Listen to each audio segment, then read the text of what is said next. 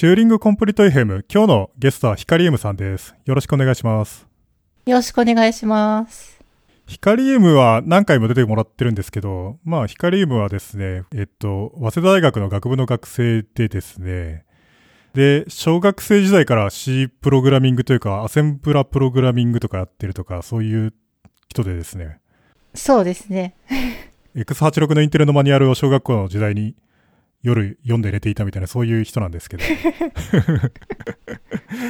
えっとですね、今日の話題としてはですね、えっと、まず、赤キャンの話をしてですね、なんでかというと、僕とヒカリウムが一緒に講師をやっていて、で、セキュリティキャンプ2018の、えっと、夏の東京のどっか端っこの方でやるようなやつの府中のあたりですね。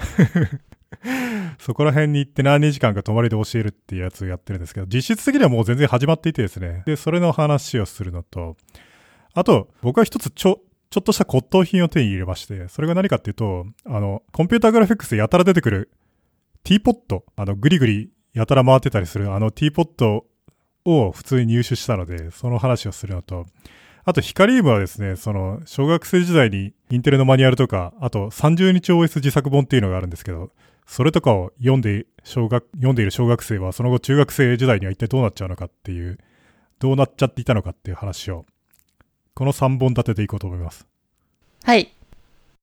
じゃあ、早速ですけど、赤キャンの話からいきますか。そうですね。まあ、赤キャン事前学習始まりましたっていう話なんですけど、うんうん。そもそもあれですよね。赤キャンで何するかの話を一応しといた方がいいんじゃないですか？そうですね。赤キャンってなんかいろんなコースがあって、セキュリティ関係あるやつもあれば関係ないやつもあるんですけど、まあ、お主にはセキュリティ関係あると思うんですけど、僕らのやってるやつはセキュリティ関係なくてですね、まあ C コンパイラをスクラッチで作るっていうコースをやっていて、で、セルフホストを目指すと。ええ C 言語で開発をしてるんで、完成すればそれ自身がコンパイルできるようになるはずだっていうので、で、セルフホストをとりあえずの目標としておいて、まあ頑張りましょうみたいな。そういうことをやっていてですね。当然だからその開発期間って、赤キャンの期間の3、4日で終わるもんじゃないので、そりゃ3日でコンパイラできたら苦労しないです。ものすごい制限かければできるかもしれないけど、まあ、えー実際には難しいでしょうね。ししかもよっぽど熟知してるんだったらできるかもしれないみたいな。そうですね。うん。その別に参加者の人たちだって日常的にアセンブルプログラミングしてるとかそういう人じゃないですから、うんいろいろ学びながらなんで。で、まあというわけで実質的にも始めていてですね。で、僕は資料とかを用意して、いや、でも結構進捗いいですよね。そうそう、そうなんですよね。あれ始めたのいつぐらいでしたっけ ?2、3週間前でしたっけ？始めたの、うん、今月入っ、7月に入ってからとかだったと思います。じゃあ1ヶ月経ってないけど、今のところ一番進んでるケースだと、なんか関数があって、関数呼び出しがあって、ポインタがあって、配列があって、if 文、for 文もあって、うん。そうそう。だからなんか、ちょっとしたプログラムを書けるみたいな？そうですね。てか、ほとんど書けるんじゃないかみたいな感じになりますけど。文字列っていうのはまだないですけど、確かに。ただ文字列を表示するのって無理ではないですけどね。プット詞をイントの引数を渡して呼んでやれば、あ小さい整あ、数で。あれです。うん。そもそも今、イントしかないっていうのが問題で、結構、ね、型を導入するのにみんな今手間取っているところですよね。うん。で、僕は結構長大なドキュメントを書いてですね。これを技術書店とかで売ろうかなと思って。うん。いや、なんかいつの間にか76ページとかになっていて怖いんですけど。7万字ぐらいあります、今。ああ、なんか商業出版とかでも10万字とか15万字とか書けば全然一冊の本の分量らしいんで、割と実はすでにある。うん。いや、売れると思いますよ。普通に。あの、技術書店とかいう同人誌レベルじゃなくても、もう商業誌レベルで本当売れると思います。まあ、すうん。ただ、どうするのがいいのかなっていうのはちょっとよくわかんなくて、なんか、あんまり技術書って儲かるイメージがなくて、ああ、確かに。うん、それだったら別になんか PDF で配った方がいいんじゃないのっていう気もするし、おー世界貢献。うん、なんか微妙ですよね。うーん。まあ、とりあえず書いてから考えればいいかなと思って。そうですね。えいやでもドキュメントすごいわかりやすいというか、こ、ここまでなんか C コンパイラーを作るっていうことだけに集中して書かれているドキュメントはなかなかないですよね。そう。あとね、面白コラムを書こうと思って。ところどころに。あの、なんでこれがこうなってるのかみたいな。なんかそういうのっていっぱいあるじゃないですか。なんかインテルの命令セットで、この命令はこういう風に動くのに、似たようなこの命令は全然なんか微妙なところで違うみたいな。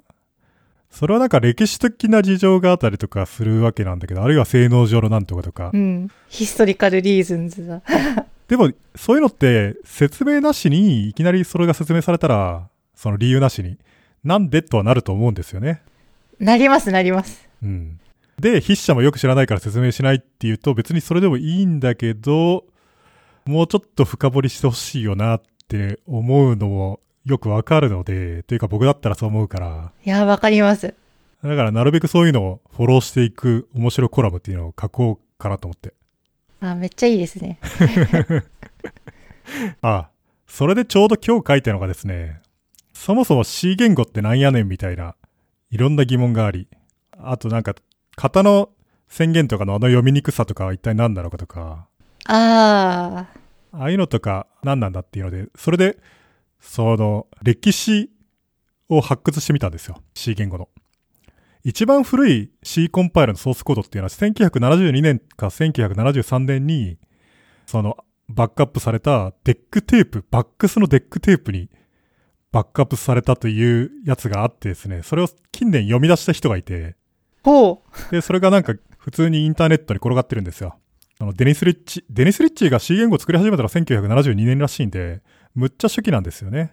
う。ああ、本当にじゃあ最初期の、まだ C なの、C コンパイラっていうか C 言語がそんなに有名じゃない時代みたいな感じですかね。全く有名じゃないと思いますね。で、そこ、そのソースコードを見ると、なんか C 言語なんだけど C 言語じゃない謎の言語なんですよ。なんか C 言語の省略形なのか、でもなんか根本的に書き方が違うようなやつもあるし、みたいな。なんかマクロアセンベラの拡張みたいな感じなんですかね。いや、もうちょっと C っぽいですけど、うん。いや、なんかそこからステップアップしてきたものなのかな、みたいな。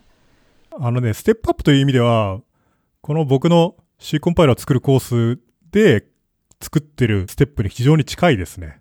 で、これ聞いてる人にはわかんないと思いますけど、その、最初型とかがないみたいなうん、この。この授業でクラスで作ってる C コンパイラーってものすごいステップバイステップで作っていて、一番最初は整数1個だけ読み込んで、その整数1個だけを返り値にしてメインからリターンするやつにコンパイルするみたいなところからやっていて、なかなかそれをね、コンパイラと呼ぶっていうのが 暴暴力的な感じがしますけど。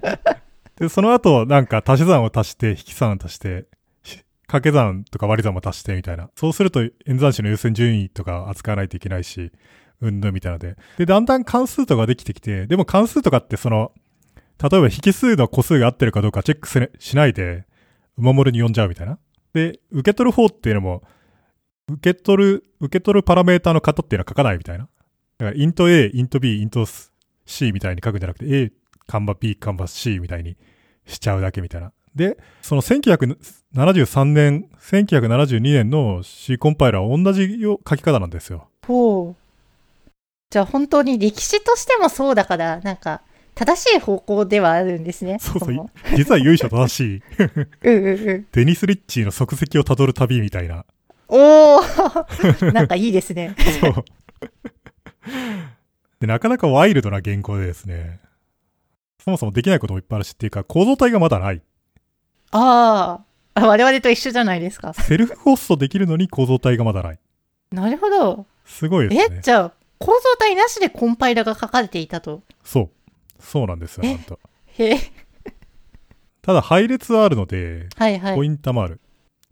で、なんか、型の宣言とかはものすごい単純になっていて、なんか、型の、型名としてあるのは、O とか、インとか、float かダブルか、 char、あと extern みたいな、になっていてですね、オーって何ですか？オートっていうのがあって、あ、 auto。うん。それが何かっていうと、オートって、オートじゃないやつっていうのは、スタックに確保されるじゃなくて、グローバルな領域に確保されたっぽいんですよね。なので、 static int みたいなのと同じで、現代でいうところの。はあはあはあ。ああ、なんか自前でラベルを置かなくていいよっていう意味でオートだったんですかね。それは多分そのスコープから抜けると消えるからオートだと思うんですよね。ああ、え、消えるんだ。逆にオートじゃ、まあスタックにある普通のローカル変数ってことですよね。逆にオートじゃないやつはスタティックインとなんとかっていう変数を関数の中で定義したのと同じ風になっていて、ああなるほど、なるほど。なので関数抜けても残ってるみたいな。なんか今一瞬説明聞いてたら、オートの方がなんかスタティックに聞こえちゃったので。うん。オートは普通なんですよ。オートは今デフォルトで、ただ昔は逆だったっていう話で。ああ、ええで、しかもこの構文がすごくって、なんか、オート、フロートなんとかみたいなのが書けないっぽいんですよね、どうも。オートっていうのはイントって意味で、だからスタックに割り当て可能な変数っていうのはイントしかないみたいな。すごくないですかなんか。まあなんかスタック幅とイントの幅を一緒にしたのかもしれないですね。多分、ややこしくなるからなんでしょうね。そうじゃないと。だから、むちゃくちゃ構文解析簡単で、その O とかインとかフロートかダブルかチャーかみたいなやつが来たら次に来るのは変数名に決まっているっていうので、だからスタティックオートイント云々みたいな、そういう組み合わせっていうのは当時は存在しなかったみたいな。なるほど。これはパーズ簡単だなって感じがするんだけど、オートチャーみたいなのを導入したくなる気持ちも分かって、そうなるとだんだんやばくなっていくのが、この、その40年後の姿を知ってる者としてはですね、やばさを感じるんだけど、1972年のソースコードを読んでると。やばい。増改築を繰り返して、なんかやばい建物になってしまった。この時にのデニス・リッチにメッセージが伝えられたら今のうちに直した方がいいよって。そうですね。もうちょっと型宣言のこと考えといた方がいいよって言っておけば、そっちの方向性で難しくしていくととんでもないことになるから今からちゃんと考えた方がいいよっていう。ちゃんと言えばいいんだけど。まあ、時すでに遅し。そうなんですよ。もう、ただ、ちょっと教訓がありますよね。この時ですら、これから数年後ですら、もうちょっと直すには遅いわって思われたはずなんですよね。はいはいはいそ。の後1億倍ぐらいメジャーになるより前にも。うん。ちょっと、なんとかした方が良かったのかもしれない。まあ、確かに、こういう言語とかって広く使われ出しちゃうと、仕様を変えるのがすごい大変になりますからね。うん、実質変えられないですよね。うん。なるほど。いや、面白いですね、コラム。そうそう、コラム、ヒカリウム、これ全然読んでないですよね。っていうのも僕は最近、ブワーって書いたから、そう、なんか突然増えちゃって覚えてないんですよ。しかもこれ、どこが増えたのかよくわかんないだろうし、結構入れ替えてたりとかするし。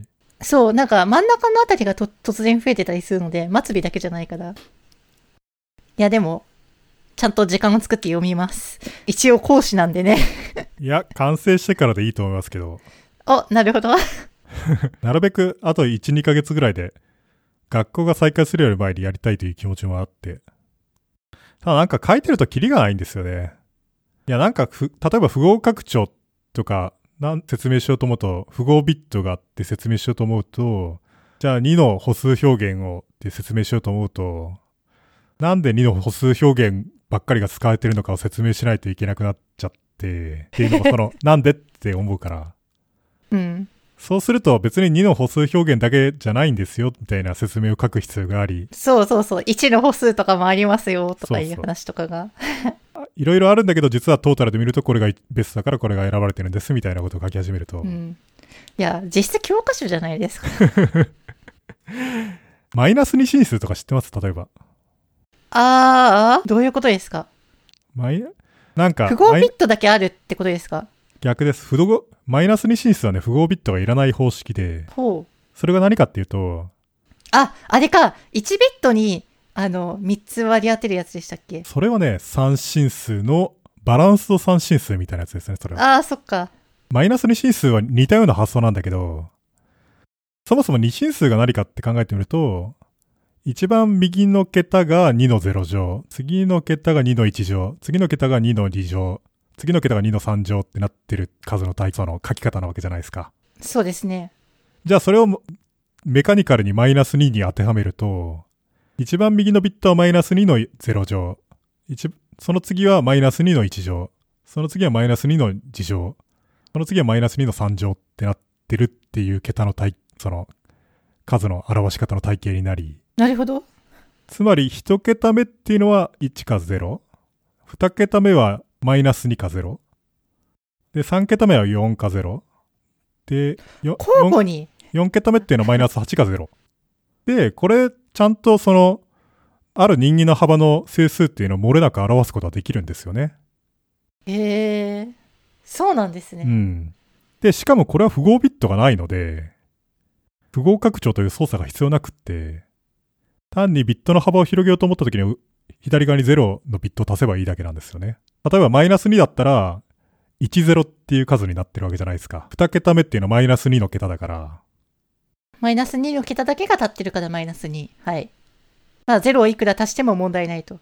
そうそう。で、マイナス1とかだと11っていう風になっていて、マイナス2足す1ああ、なってるでしょちゃんと。読みにくい。でもこれも左側にいくら0があっても関係ないっていう。うんうんうん。というわけで、マイナス2進数みたいな体系にすると、なんと符号ビットがいらないっていう。えー、でもそのなんか符号体系は実際に使われたんですか？いや、多分使われてないんじゃないのかな。わかんないでうす。ん。なんか回路的な利点もあんまりないような、なんか足し算とかっていうのがどうなるのかとか考えると、うん、みたいな。回路的な利点はいかにもなさそう。うん。符号拡張の時に0で埋めればいいっていうだけが利点ですよね。多分、1の歩数っていうのは使われたとことがあるとは思うんですよね。ただ、あれは、プラス0とマイナス0の両方の表現ができちゃうので、それが良くなかったんですようね。ん。あと、2の歩数と違って回路規模が大きくなるっていうのもあるし、うん、うん、うん。みたいなやつとかを説明するのは面白いんですけど、いや、そこまで説明しなくていいと思いますよ。まあね。うん。あんまり長くなりすぎると読む側としてもなんか行ったり来たりして辛くなっちゃうかもしれないし。いまあ、それはそうかも。や、楽しいから書いてあっては欲しいんですけど。そうそう。いや、書けるところまで書いて、後で削ればいいかなと思って。そうですね。なんか、そういう小ネタとかはホームページ版だけ掲載とかでもいいですし。そうそう、切り出してね、どっか、 note.mu とかに転載するとかね、そうそうそう。いや、いいじゃないですか。今度反則用に、販売促進用にコラムだけ切り出して乗っけちゃうとかね。ああ、なんか薄く紙が入ってるんですよね。だから各、各本で入ってるのが違うっていう。全部コンプリートしたいみたいな。とい、え ーそれは、コンプガチャ的なあれだな。うん。つうわけで、まあ、きまだ期待しないでほしいですけど。はい。いや、でも、楽しみですね。いや、僕もちょっと、うん。これは楽しみですね。まあ自分で言うのもあれだけど、その、完成して、どれぐらいみんなに楽しんでもらえるかっていうのはちょっと興味がありますね。そうですね。それでなんか、あれですよね。今回のコンパイラー作りを通して、なんか、ゼイさんの 8cc を超えてるんじゃないかみたいな話もありましたよね。ああ、そうそう。明らかにね、今のコースの参加者が作ってる人たち、やつ、コードの方が綺麗なんですよね。それは、まあ、ノウハウを突き込んでますからね。そうそう。あの、僕の今作った、僕の自作コンパイラもあれ、2作品目なんですよね、実は。ああ、へえ、そうなんですうね。ん。だから、毎回綺麗になっていくっていうのは、まさに、全体としてもイテレートしていると言っていいような気がする。いや、いい、いいことだ。うん。あ、だからこ、このインストラクション完成したら、また被験者を募ってですね、もう一周やろうかなと思って。あと僕も自分、自分でやってみようかなと思って。ああ、いいと思いますよ。ね、検証された本の方がいいに決まってるから。なるほど。版が新しくなると被験者の数が増えるのか、みたいな。今回は、今回の版では新たに被験者100人に やっていただき、そのフィードバックをもとに大幅な過筆訂正を行った、みたいな。そうそう、これ、ドキュメントの方がむしろ後追いで書いてるところもいっぱいあるから、そこの部分が初めて読む人にとってはどうなのかっていうのはよくわかんないしね。そうですね。ちょっと、ん知識、前提のなんか流れゼロで読むとちょっと辛いかもしれないんで、そこは修正が必要だと思います。まあ、てなわけで、まだ赤間まで2週間ぐらいあるわけですけど、始まるまで。楽しみですね。うん。あと、参加者、割と、セルフホストいけるんじゃないかなっていう気がしますけどね。うんうん。自分もそう思います。結構いい線いってると思うんですよ。しかもあんまりその、開発が難しすごい山があるとかじゃなくて、割と滑らかにいってる感じがするから、うん。なんかみんなコンスタントに成果を出してきてて、すごいびっくりしてるんですよね。僕とかすごい苦労したような気がするけど、だんだんノウハウが溜まってきて、後の人が苦労しなくて済むようになっていて、これこそまさに技術だなって感じになってます。うん。いやー なんか、知恵って感じですね。うん。いや、技術の進歩というのはまさに苦労してたことが苦労しなくて済むようになるってことなんで、知恵、知恵が蓄積されているって感じですね。うん。いやーなんか、昔は苦労したからお前らも苦労しろみたいなのは絶対ダメですよね。それ言うと一番最初のコンパイラーはむちゃくちゃ苦労したらしいですよ。アセンブラで書いてたりするっていうのもありそうですよね。まあそれもあるんだけど、あの、構文解析とかどうやればいいのかっていうのがノウハウがなくて、かなりやっつけでやっていて、で、すごい大変だったみたいな。それの影響でフォートランとかは変な文法になってるみたいなところがあるらしく。で、構文解析の手法がすごい溜まってきて、で、ヤックみたいなパーザージェネレーターとかも登場して、理論もあり、教科書もありってなると、そうすると学部生とかがい1学期分のコンパイラーの授業でそういうのはな2週間目ぐらいちょろっとかけちゃうみたいな、そういうぐらいのレベルになっちゃって。いやー、技術だなって感じですね。いやーいいですね。いや、勉強大事ですよ。勉強というか、伝えることは大事ですね。うん。ああ、そうそう、そういう意味では本当にそうかも。その、赤キャンのその、講師をやってなかったらこれを書くこともなかっただろうから、じゃあ、読んでよかったですね。そう、それは本当にそうと思いますけど、光に読んでもらわなかったら僕はこれを、こんなこと全く考えても見なかっただろうから。いや、こちらとしても読んでよかったと思ってますよ。なんか、ここまでいい感じに進んでるとは思わなかったので、もうちょっと苦労するかなと思ってたんですけど、いや、さ、さすが、ルイさんだなと。いやー、さす、うん。じゃあ、この話はこれぐらいにして次行きますか。はい。じゃあ、おもむろに話題が変わりますけど、また僕が話す番ですけど、はい。あの、ちょっと前に、あの、うどんくんと歴史会をやってですね、で、歴史会の冒頭に、コンピューターヒストリーミュージアムに行ってうんぬんみたいな話をして、で、コンピューターヒストリーミュージアムで、あの、コンピューターグラフィックスでやたら出てくるティーポットが普通に置いてあるみたいな話をして、はいはい。で、その放送の後にですね、ふとそれについて考えてみたんですよ。で、あれ？と思って、あのティーポットって別に何でもないよなと思って。というのもその別に一点物とかじゃなくて、単に大量生産品で売ってたやつっていうのを測って、それをデータ化したのがあのティーポットで、その実物があそこに置かれてるだけで、え、あのティーポットって実物が先なんですか？あのティーポットは実は実物が先なんです。だからその博物館に飾ってあるのは、コンピューターヒストリーミュージアムに飾ってあるのは、その人がその長さを測ったティーポットっていう由緒正しきものなんですけなるほ。ど。由緒正しき、元のティーポットなんですね。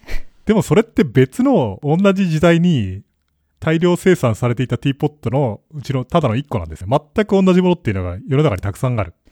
へえ。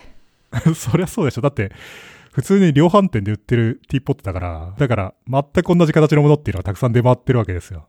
で、それを、あれはその、その人が採寸したっていうだけがすごいのであって、別に全く同じ形のものが普通にあるんですよね。で、と思っ、じゃあ、あのティーポット別に特別じゃないじゃんと思って。博物館に飾ってあるやつ。全く同じものが手に入るじゃんと思って、eBay で探してみたら普通にあってですね。ほう。これ僕が買ったのはちょっとしたアンティークで、1956年とかかな？のメリタ。メリタって割と家庭用品を作ってる大きな会社ですけど、メリタが作ってたティーポットで、うーん。で、なんか40ドルかなんかで売っていて、50ドルかな？アンティークって言ってるんですけど、ただの白いティーポットだから、何にもその骨董品的価値はないんだけど、その、いわゆるあのティーポットっていう、例のティーポットっていう価値があるっていうのうんうん。で、とりあえずそれを注文してみてですね。で、それを今僕の手元にあるんですけど、この放送ではお見せできないですけど、そのショーノートに載せておくので、ぜひその形を見てほしいんですけど、っていうのも、多分見たら、あー、なんか見たことあるってなると思うんで、見たことあるティーポット。実物はですね、あの博物館に飾ってるのもそうなんですけど、あの、コンピューターグラフィックス出てくるやつよりはちょっと縦長になっていて、へえ。なんかあのデータちょっと縦に潰したやつなんですよね。そっちの方が可愛かったらしいんですけど。可愛かった。あとね、飲み口の注ぎ口っていうのはもうちょっと実物はあそこまで細くないような気がする。でも、完全にあれですよ。CG です。いや、なんか、これ収録始まる前にルイさんに見せてもらいましたけど、本当に CG みたいでした。そうそう、ちょっと手元でグリグリ回転すると、おー、リアルタイムレンダリングだみたいになる。不思議な。やばい。ついにシミュレーションの世界に入ってしまったみたいな。で、これがその、もともとはボストンのコンピューターミュージアムに置かれてたらしいんですよね。そのボストンのコンピューターヒストリーミュージ、コンピューターミュージアムの発展がマウンテンビューにあるコンピューターヒストリーミュージアムなのかななんかよくわかんないですけど、ボストンのコンピューターミュージアムでは、この本物のティーポットと、がぐりぐり回転していて、その展示で。で、それとシンクする形で、その横に画面があって、そこで CG のティーポットがぐりぐり回ってたらしいんですよね。おー。なんか、いいですね。いい展示だ。いい展示なんですよ。コンピューターヒストリーミュージアムに。わかってる。うん。コンピューターヒストリーミュージアムに行っちゃうとなんか普通に鎮座してるだけなんですけど。いや、あれじゃないですか。置いてるだけで、お前らバカでだろ、みたいな。それで、その、それで分かったんですけど、現代でもこれは実は作られていてですね。あ、そうなんですね。もともとメリタだった会社で、今はなんか謎の理由で会社が別になってるらしいんですけど、フライズランドっていうドイツの会社があって、で、そこの会社が、まさしくユタティーポットっていう名前で売ってるんです。へえ。で、シリーズものになっていて、オリジナルのやつっていうのは1.3リットル。結構でかい。ティーポットとしては。で、800cc のか 850cc のサイズがあって、で、350cc のサイズのやつもあるんですよ。うん。で、値段はね、別に20ドルとかなんかそんなもんで、もっと安いかも。で、これはいいと思って。とりあえず買おうと思って。で、350cc とか可愛くて良さそうじゃないですか。はいはいはい。でしかも 350cc は縦に潰れた形状になっていて、本当にその、いわゆる例のティーポットの形になってるんですよね。だから本物じゃないんですけど、もともと小さいから本物じゃないんだけど。で、とりあえず、ドイツから注文する形になるので、そのドイツの会社だから。はい。とりあえず、輸入だから1個頼むのもあれだからって思って、4つ注文してみてですね。で、それもこの間届いたんですけど、うんうん。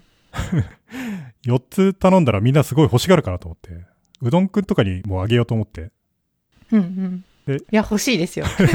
じゃあ光もあげますよ。え、やった えー、マジか。350cc ちょうど使い勝手いいと思いますよ。うんうんうん。そのお茶一杯。一人。前くらいで。うん。そう。いや、いい、いい、いい。あ、結構紅茶飲むんですよ。ああ、ちょうどいいじゃないですか。ちょうどいいと思います。その、この世界がシミュレーションであってほしいと思うヒカリウムにはちょうどその、この世界がシミュレーションに感じられるいいアイテムかもしれない。ちゃいい。めっちゃいいですね。もしかしたらヒカリウムが仮想世界に入るためのキーになってる可能性すらあります。おや やばい。届いてはいけなかった、みたいな。届くと空間にこのティーポッ、トに触れると、そう。空間が、空間に穴が開いて、みたいな。あー。なるほど。これがバーチャル空間に感じられるいいアイテムなんで。うんうんうん。いやー、いいですね。バーチャルな世界に早く行きたいです。そう、これ で、このティーポットね、その CG やる人はめっちゃ知ってるんですけど、なんか、オープン GL とかなんかああいうやつだと、基本図形とかって一発の関数で書けるんですけど、ティーポットは一発で書ける関数があるんですよね、特別に。うん。基本形状になっていて。で、なんか1975年にユタ大学の人かなユタティーポットっていう名前だからユタ大学の人だと思いますけど、がデータとして、その本物のティーポットを測ってデータとして作ったのがユタティーポットなんですよね。そのデータとしてはね。1975年ってむちゃくちゃ昔の話で。そうですね。ええで、この形状の何が良かったかっていうと、単純な Q とかだとコンピュータグラフィックスのレンダリングのテストとかに使うにはちょっとやっぱり心もとないところがあって、そうですね。正しく書けたかどうかよくわかんないみたいな。うん。で、ティーポットだとその、お、お、そのと、突面もあるし、凹んでる面もあるし、取っ手とか、その注ぎ口みたいに飛び出してるところがあり、で、その飛び出してるところっていうのがその自分自身を隠すこともできるじゃないですか。裏面、陰面消去みたいなテストもできるし。確かに。ああ、そっか、Q だと陰面消去のテストができない。そうそう。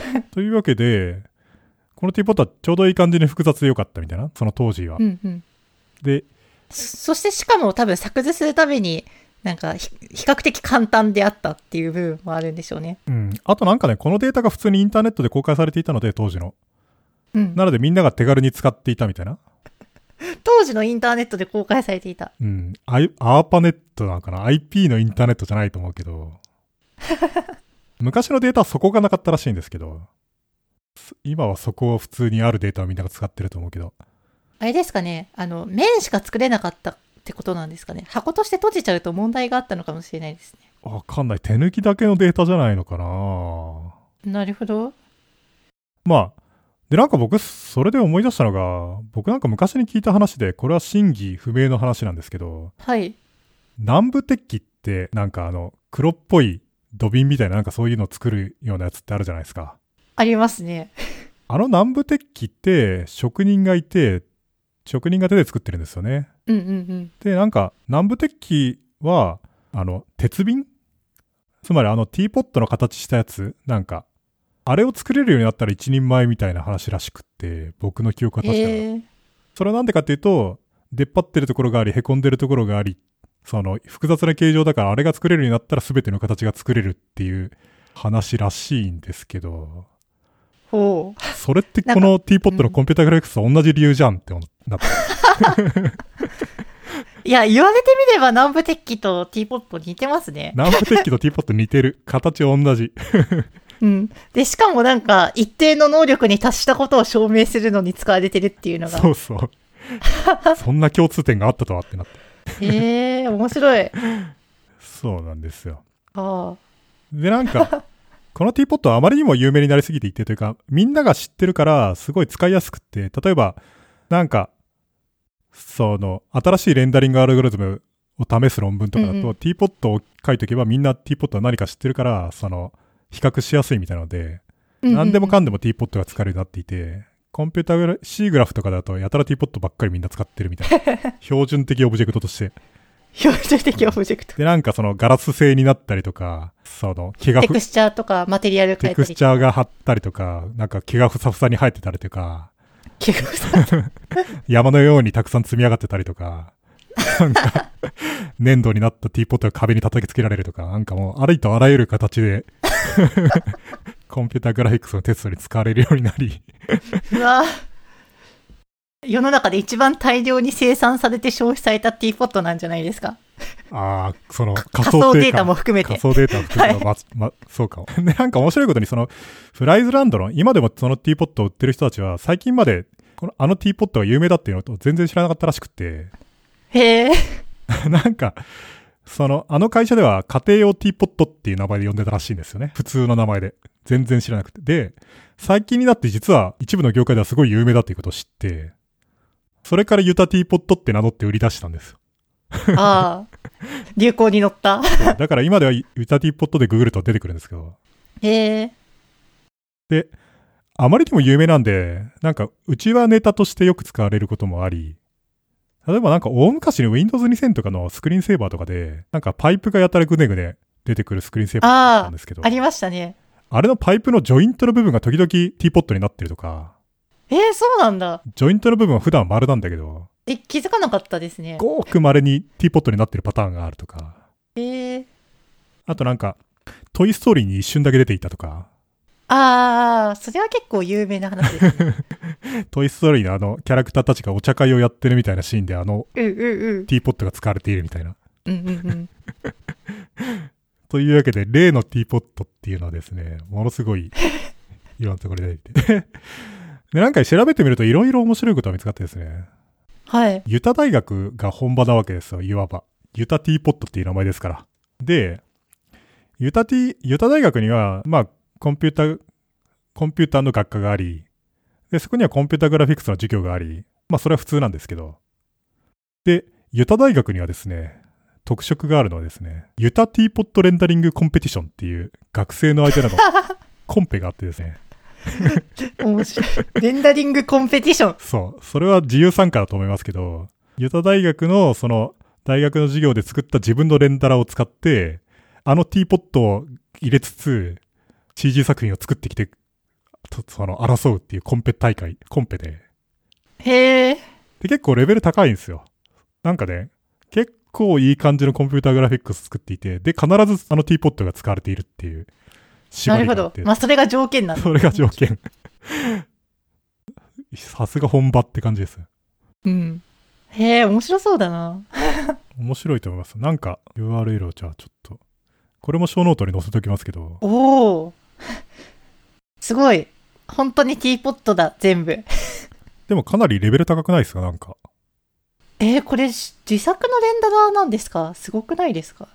自作のレンダラだし、この画面自体も自分、絵自体も自分で作ってるっぽいんですよね。よく考えてみると、このガラスになってユタティーポットが芝生の上に置いてあるとかも芝生を作らないといけないし、木の影があるとかも木の影っていうのを書くアルゴリズムを書かないといけないだろうし、あれですよね。近距離の光とかだと、木の影になんないですからね。だから無限減点の光をちゃんと表現できるかっていう。ああ、そうか、この木をちゃんと自分で描いてるんだとしたらすごいな。いやなんか僕はテクスチャー貼り付けてんのかなと思ったんですけど、そんなわけないか。あー、どうなんでしょう。それは聞いてみないとわかんない。この木の影、木の葉の影とかってぼんやりしてるけど、それとかも描かないといけないわけですよね。つまりなんか、安っぽい CG だと影っていうのはもう完全にくっきり落ちちゃうじゃないですか。はい。柔らかい木の葉の影みたいなやつっていうのはね。うんうん。なかなか難しそうな表現。そうそう、ユダ大学、さすがレベル高いなって感じですよね。やっぱ本場ですからね。本場ですからね。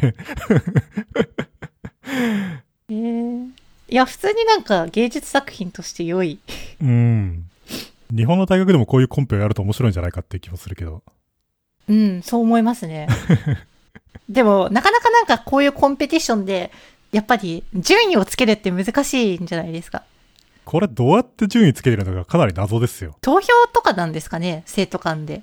うーん、相互投票かなうん、それが一番丸いですよね。ただこれ自体は別に成績つかないはずなんで、完全趣味プロジェクトですね。でも一応ウィナーとか決まってるし。2012年からやってるから、なんか割と毎年やっているっちゃ毎年やってるし。へえ。自分も一回くらいまともにティーポットレンダリングしてみよしかも2012年の初回とかと比べると明らかにレベルが上がっている。う。いや、なんか、まだ、あ、サンプルだなって感じですよね。うん。まあ、置いただけみたいなのが多いですけど、やっぱ近年のになってくると、ティーポットの使い方もうまいし、ただ平面に置くだけじゃなくて、斜めに置いたりとか、ガラスにしたりとか、絵としてもよくできてるしね。そつうわけで、なんか、コンピューターグラフィックスでよく使われるおなじみの画像って割とあるよなと思って。う、そうですね。あの、女の、帽子かぶった女の人がこっちを振り向いてる写真とかも有名じゃないですか？ああ、レナですね。レナさん。うん。あの写真何か知ってます？なんか、ポルノ雑誌でしたっけ そうそう。あれは、プレイボーイの写真を誰かが勝手にスキャンして使っていて、あれ確かなんか元は上半身だっけ？てか普通に裸なんでしたっけ？普通にヌードなんですよ、実はあの下っていうのは。うん。なかなか学術的に使うのはいかがなものかみたいな画像だけど。びっくりですよね。まさかそんなことになっていたっていう感じで。で、プレイボーイは、その著作権をその無視していることに対しては最初は抗議してたらしいんですよね。ええまあ当たり前ですよね。ただ、みんなそれに構わずなんか論文、なんか新しい自然画像の圧縮アルゴリズムを考えましたみたいなやつで、あの画像とかをしつこくみんな使っていて、で プレイボーイはある意味放置にすることになって逆に。まあいいやっていうことになり。なので、なんか半分パブリックドメイン的扱いを今では受けるようになっているっていう。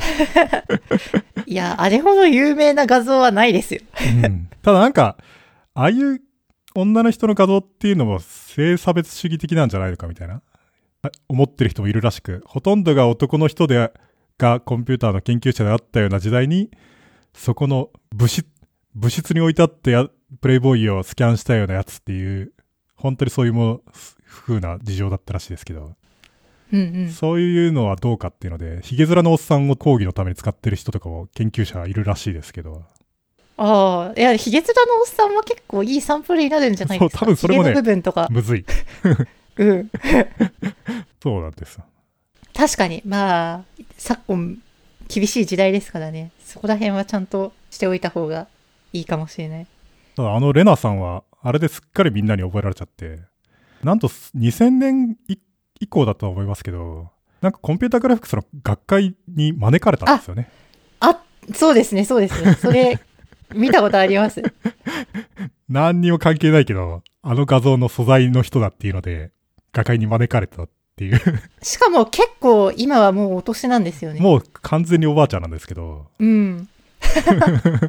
写真だけは今も論文に掲載され続ける。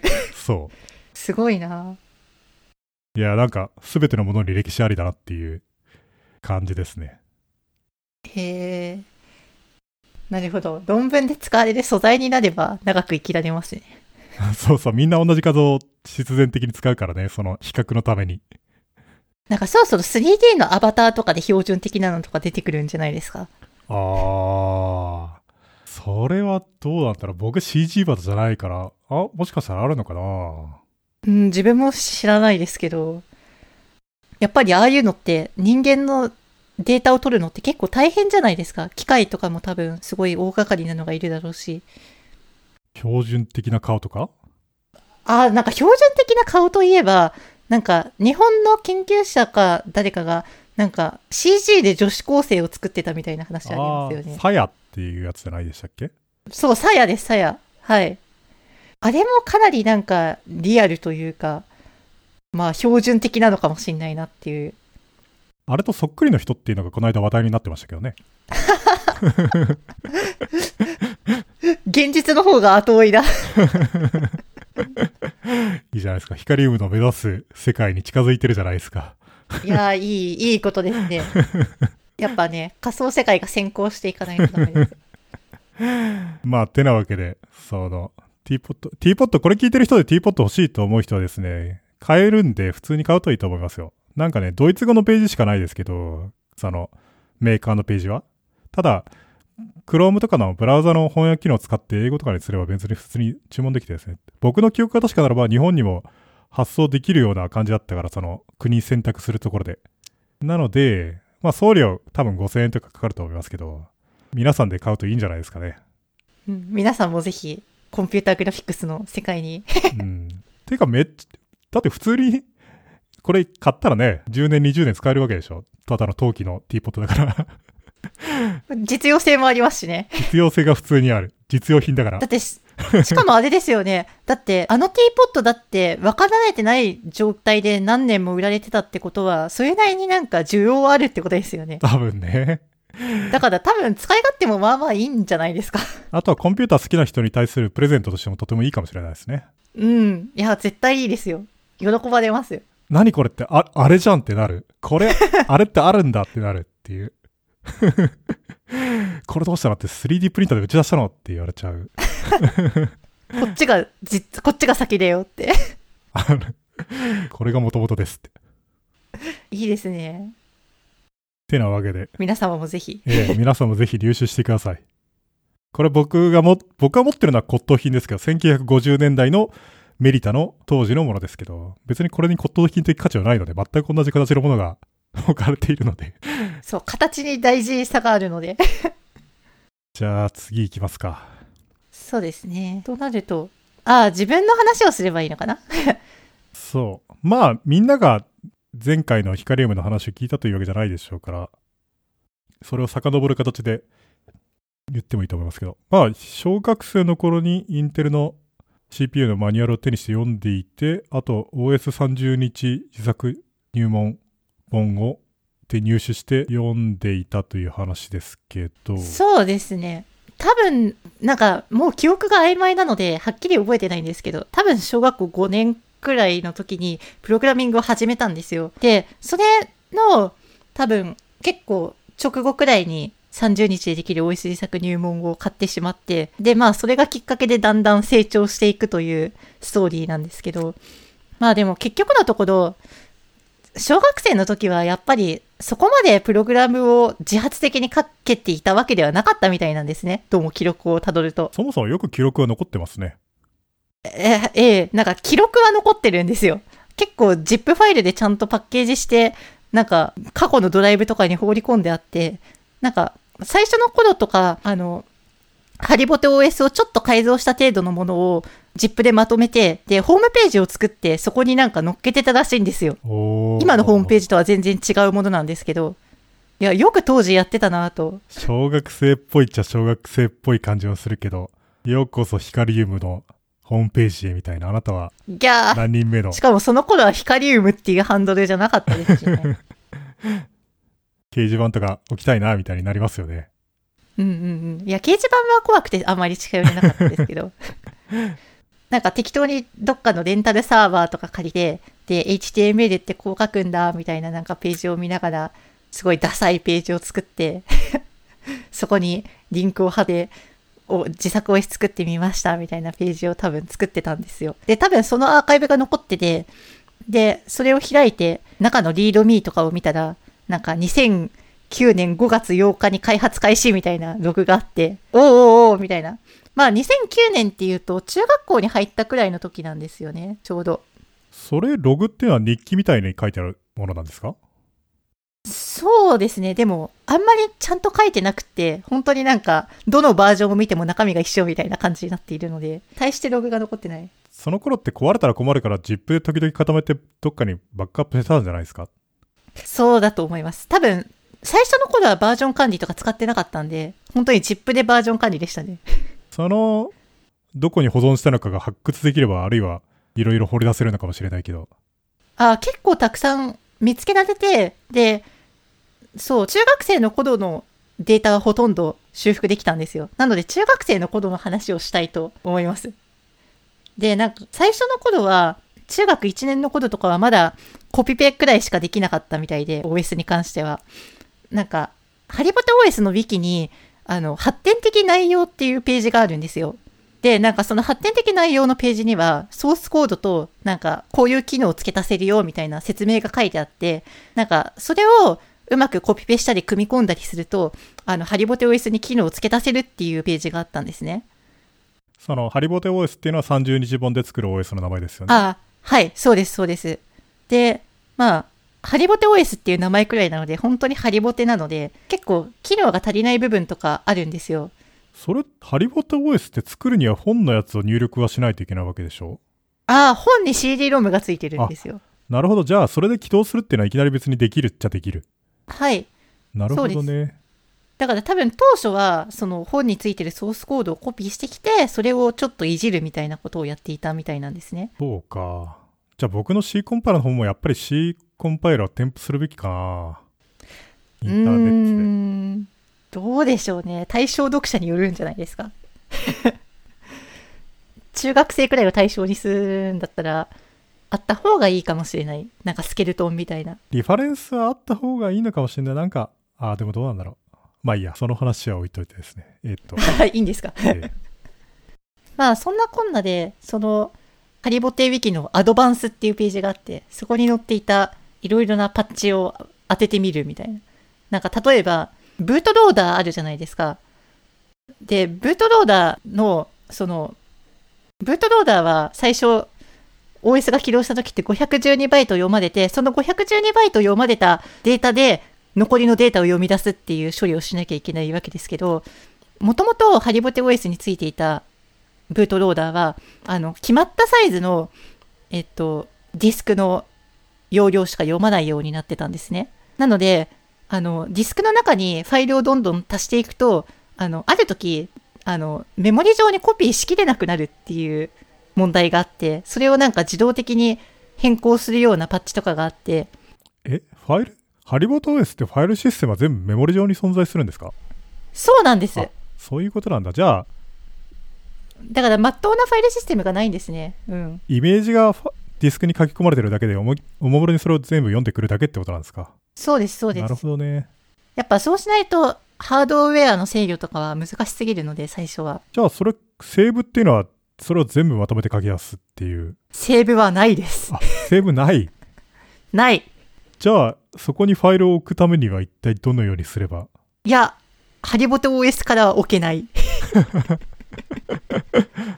いや、本当にだから、ハリボテ OS は OS って言ってるんですけど、OS としては機能がすごい不足してるんですよ。それディスク自体は一体何なんですか？その、ファットとかなんですか？フファットですね。しかもファット12とかいうなんか激フルな。すごい。それはフロッピー、フロッピーって感じがする、確かに。てか、フロッピーで起動することを想定されていて、その本の中でも基本的にフロッピーを使った説明があるんですよ。でも、私が本を入手した時代ですら、フロッピーというのはもう死んだメディアだったので、2009年でしょ？フロッピーはないっすよ。あったけど、あった、あったんですけどね。フロッピー、いや、2009年の段階でフロッピードライブなんていうの普通はないし、フロッピーディスクなんて入手困難ってわけじゃないけど、今でも別に入手困難ではないだろうけど、ねえ。今はさすがに入手困難なんじゃないですか？多分。いやアマゾンで売ってるでしょ？ああ、そうなんですか。あ、あれか、フロッピーのドライブの方が入手困難なんでしたっけ？いやいや、フロッピーのドライブもね、普通に売ってますよ。それはなんか割と最近に見たけど、普通に2000円ぐらいで手に入る気がする。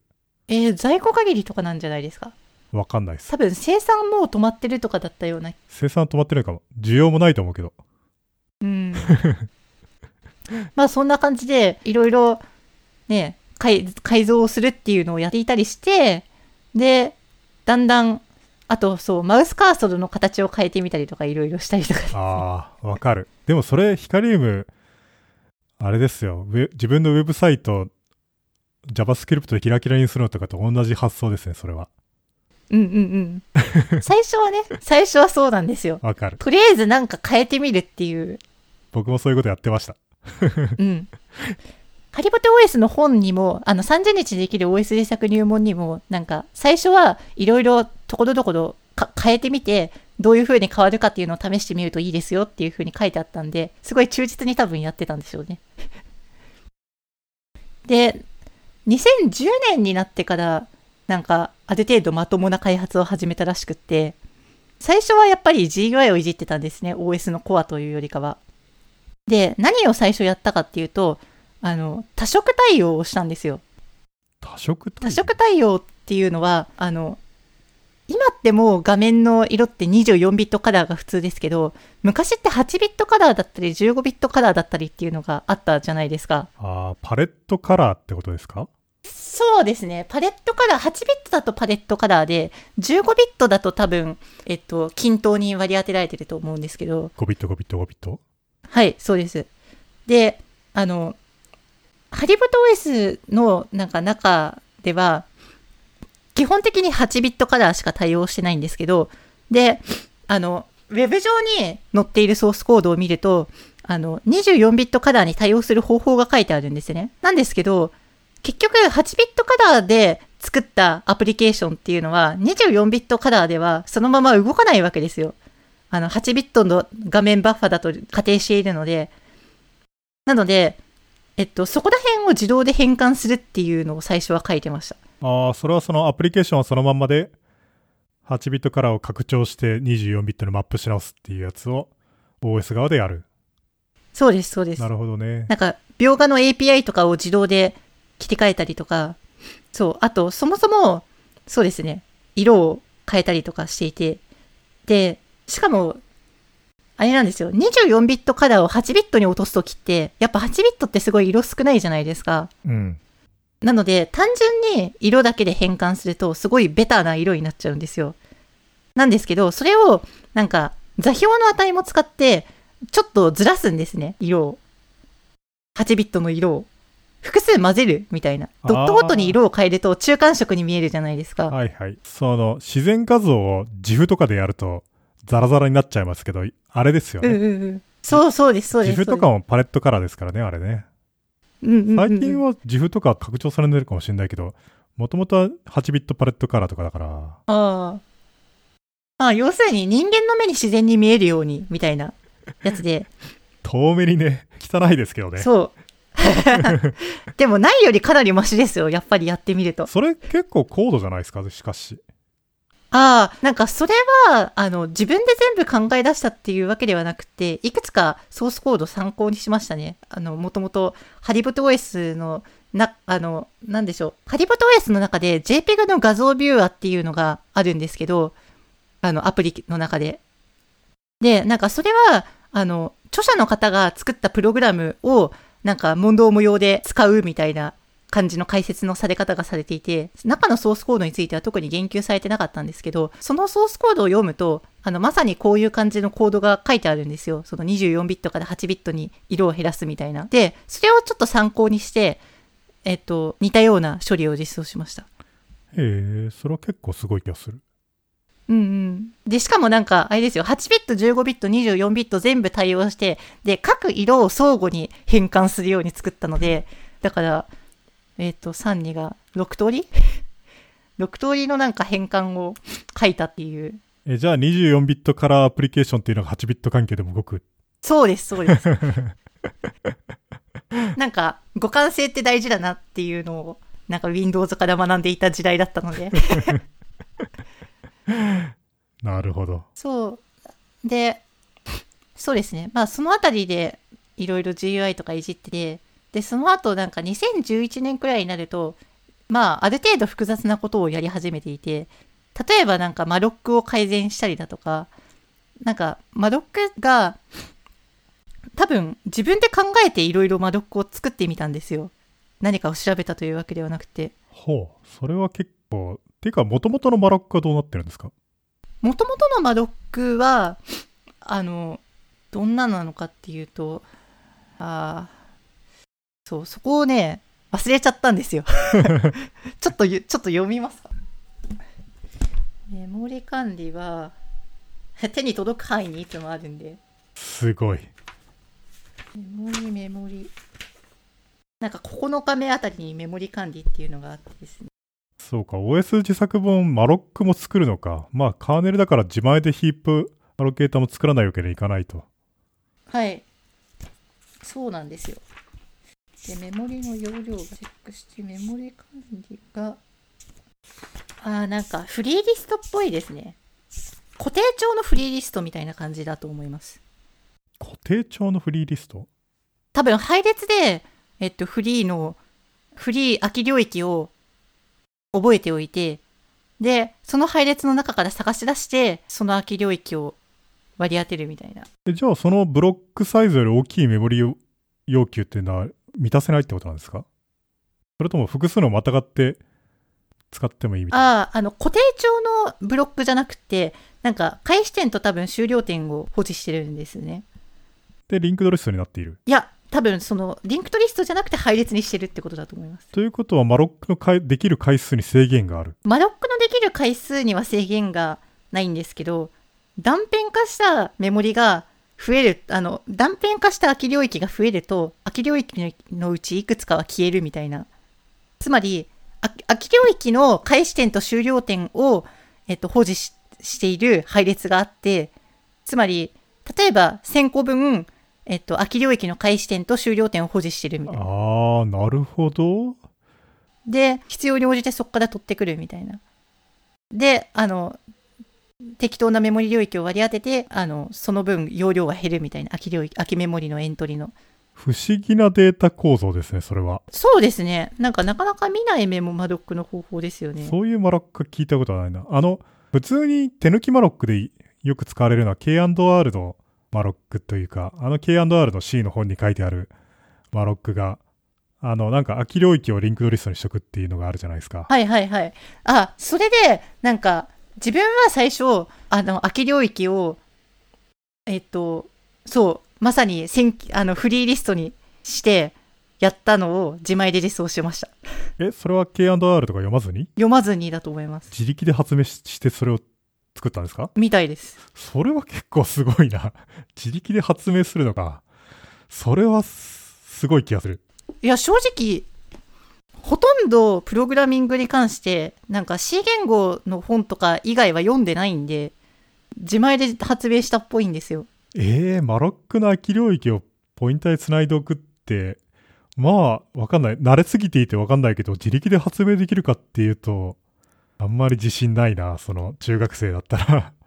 うん。いや、自分も自信がないんですけど、どうやって着想を得たのかとか、どうやって実装を考えたのか、自分もちょっと謎に思っていて、昔の自分に聞きたいんですけど、でも少なくともなんか、行動を見る限りは、そうみたいです。それは明らかに改善ですね。はい。なんか改善した。つまりなんか、過去の場合だと、空き領域が固定の個数しか持てなかったので、空き領域が断片化しすぎると、いくつか空き領域を忘れなきゃいけないっていう問題が発生するんですね。そうすると永遠にマロックできない領域が発生するので、それはやばいじゃないですか。なのでそれが改善されたらしいです。すごいなそんな、しかもマロックなんかよく作るなと思って、マロック、まあ、簡単なマロックとはいえ、マロックってバグると大変だから作るの大変なんですよね。えー、あの、過去にマロマロックだバグらせて大変な思いをしたっていう話をしたと思うんですけど。でもこれすた多分確かバグらせたのはもうちょっと後の話なんですね。この時はバグなかったらしいです。そうか。え、これが中学生2年とか？中学2011だから2年くらいですね。ん？そうです。あ、2年 ?3 年か。3年 ?3 年らしいですね。なんか中学校3年の時すごいダーってやってる。で、他にはなんかその同じ時期くらいになんかテキストボックスを実装しようとしてたらしいんですよ。あー、文字を入力できるボックス。で、なんか、ないんですか？それは。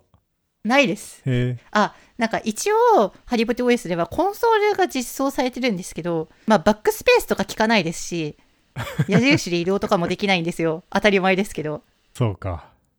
で、それをなんか嫌だなって思ったらしく、バックスペースとかそういうのを使えるようなまともなテキストボックスを実装しようとしてたらしいんですけど、すっごい大変でした。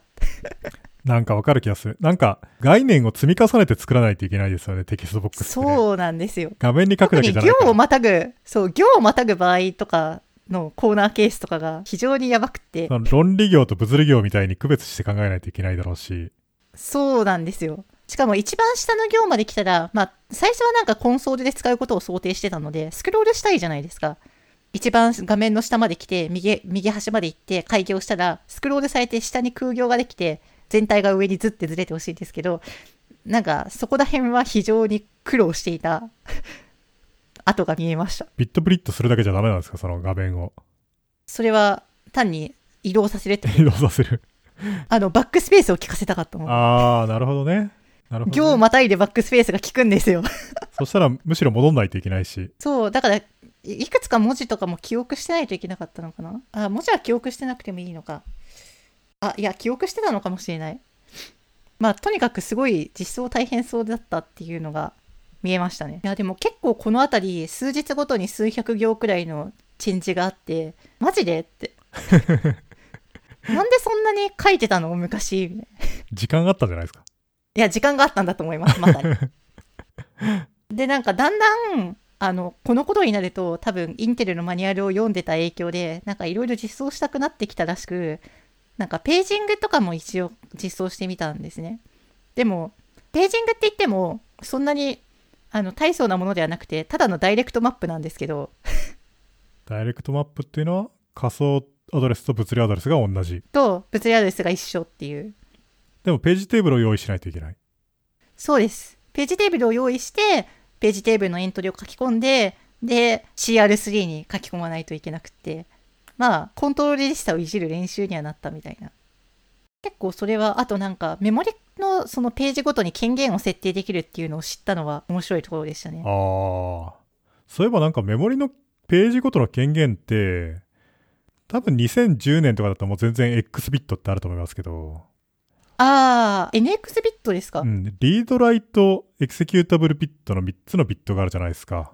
そうです、そうです。あれ？ read はないのか？なんかね、え、あ、 read は常にできて、 write があって、 write とでエクセキュートだけか。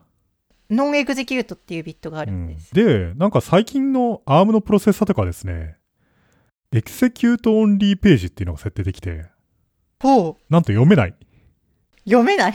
読めないけど実行できるっていうページが設定できてですね、ページテーブルの設定で。へえ。あれですか？あの、なんでしょう？スーパーバイザーというか、なんだっけ？あの、セキュリティ的な処理を行うものがそこに入るんでしたっけ？ファームウェアとかが。まあ単純にセキュリティ強化っぽいですけどね。さあの、で、コードを読めないようにするっていう。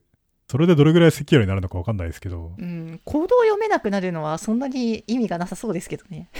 ねえ。とはいえ、なもうどうやって、うん。何かが突破された時に、その後コードを読んでとかいう時にコードを読めないってなると、さらにそれを破んないといけないから、めんどっちいってことなんじゃないかと思うんですけど。っていうのもなんか、なんでそのことを知ったかっていうと、この間 LLD にリンカーにパッチが来て、エク execute only っていうオプションを足すっていうパッチが来て、何これで。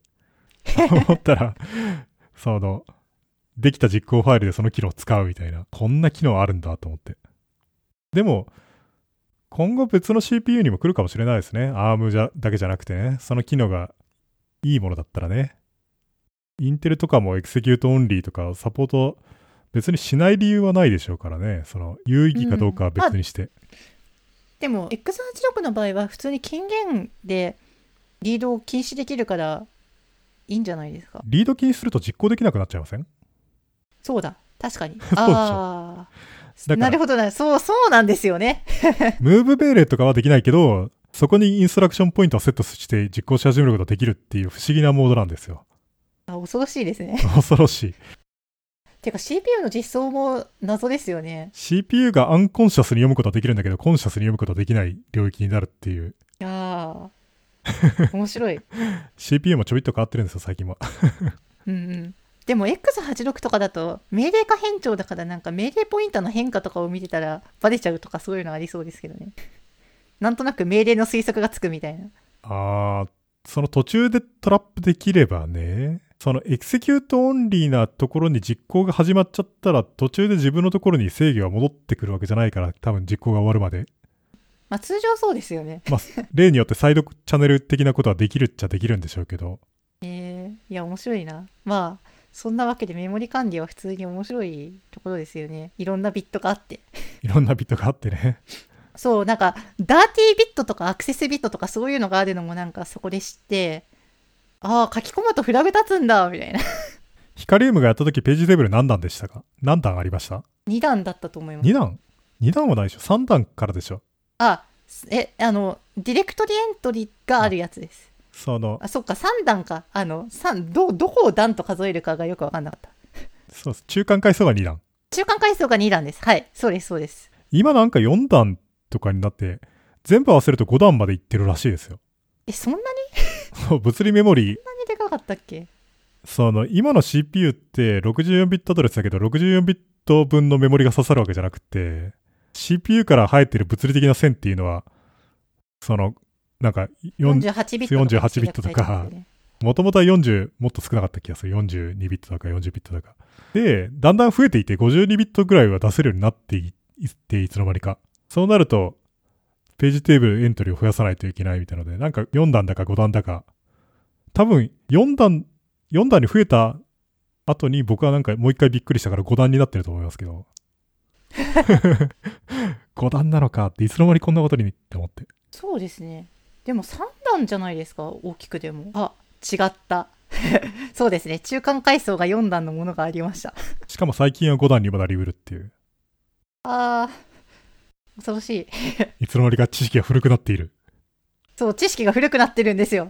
だから新しくまた OS を書き始めなきゃって思って、あ、なんか最近新しくまた OS 書き始めなきゃって思って、でもそうするとなんか EFI のバイナリーを吐くのが面倒なんですよね。ちょっと最初。って思ってたんですよ。もうなんですけど512ビなんか、バイトのブートローダーの時代じゃないですからね。そうです、そうです。だから、ちゃんとなんか PE のバイナリーを吐かなきゃいけなくて、それってなんかクロスコンパイラーとかいるのかなって思ったら、最近クランのなんかフラグで PE を直接吐けるようになってるらしいんですよ。あ、PE じゃない、L、それこそ LLD のフラグですよ。ああ、なんかね、LLD をブートローダー作るのに使ってるっていう人、他にもいたような気がする。はい。いや、なんか、それを多分見つけてやってみたら実際作れたんで、いや、めっちゃ LLD に感謝してます。なんか普通にブートできるらしいですよね。ブートできるバイナリーを履けるらしいですよね。僕は試したことないですけど。うん。いや、本当ありがたい、ありがたいですよ。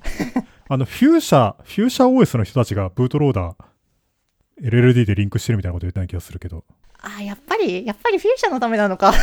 フューシャのために作ったわけじゃないですけどね。っていうのも、あれ別に普通に PE の Windows のエクセゲータブルと同じなんで、フォーマッあ、でもちょっトとだけフラグが違うんですフラグが違うだけ。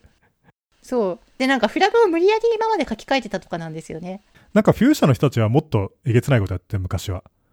なんか、エルフとしてコンパイルして、できた実行ファイルからテキスト領域をオブジェダンプで、オブジェコピーで抜いてきて、PE の空の実行ファイルにオブジェコピーで移植するっていう荒技をやっていたらしく。なんか Linux も同じようなことをやってたはずですよ。で、それやらなくなって、やらなくなって良くなったから 助かったよ、みたいな。しかもなんか知らないけど、バイナリサイズが小さくなったみたいなこと言っておやおや。て。何それって。いや、わかんないけど小さくなったからいいやと思って。うん。何にも。いや、いや、めっちゃありがたいんですよ。クランで、やっぱり一発で出せると、クランと LLD で、あの、クロスプラットフォームで開発するのがすごい楽になるんですよね。確かにね。うん。Mac でも Windows でも Linux でも同じようにコンパイルできるようになるので、非常にありがたいです。あのね、それは意識的にやっているところがあって、LLD、LLD だと。LLD だと何かっていうと、てか、よく GNU のツールとかでありがちなのは、コンフィギュアとかするときに、ビルドするときに、あの、イネーブルなんとかみたいなので、機能いっぱいオンにとかオフにできるじゃないですか。ありますね。で、よくありがちなパターンっていうのは、GNU リンクとかビルドするときにネイティブのやつしかイネーブルしないみたいな。多分デフォルトがむしろそううんかな。わ、うんうん。かんないけど。だって基本なんかネイティブのもの以外いらないだろうみたいな姿勢ですもんね。うん。で、LLD は、あの機能自体がないんですよね。常に全部入りでコンパイルするようになっていて、だから常にクロスはできるんですよ。いや、コンパイルしてると分かりますよ。なんか、あ、他のアーキテクチャもコンパイルされてるわ、みたいな。うん。別にディスエーブルする理由ないし、そんなので節約できるなんてビビたるもんだし、むしろ不便さの方が大きいし、うん。や、正し、正しい方針だと思います。あと LLD とかだと、あれなんですよ。あの、ホスト、自分が今動かしているマシンに、で変わる設定っていうのはないんですよね。なんか、よくありがちなのは、例えば、ファイルを探すディレクトリの名前がプラットフォームごとにハードコードされていて、どのシステムで動かすかによってパスが変わるみたいな。よくそういうのあるんですけど、LLD はわざとそういうのなくって、全部明示的に指定しないといけなくなっていて、それはクロスを助けるためっていうのもあるんですよね。うん。いや、めっちゃ助かってます。だからわけのわからない動作はないっていう。うん。いや、ほんとそうなんですよね。なんか、普通に GCC とか使っていると、わけのわからん動作をし始めて、君はどこからそのファイルを読んできたんだみたいな時とか、あとそのオプションは何なんだみたいな 時とかあるんで、本当に、そう、助かってますよ。多分、世の中の自作 OS 界隈の人は、すごく助けられていると思います。マジか。いつの間に。はい、LLM で。責任が重いですよ。そうか。てか、ヒカリウムまた OS 作ってるんですか？いや、なんか、やっぱ作りたくなるんですよね。次の OS のテーマとかあるんですか？え、次の OS のテーマは何だろう？なんだろうな。いや、まともになんか、OS のカーネルの機能をちゃんと作りたいなと思っていて、ハリボテじゃなくて。ああ、マルチプロセスとか？そうそう、マルチプロセスは、いや、マルチプロセスはハリボテでもありましたけど、マルマルチプロセッサ対応とか、メモリ保護のあるマルチプロセスだったんですか？そのハリボテ OS っていうのは。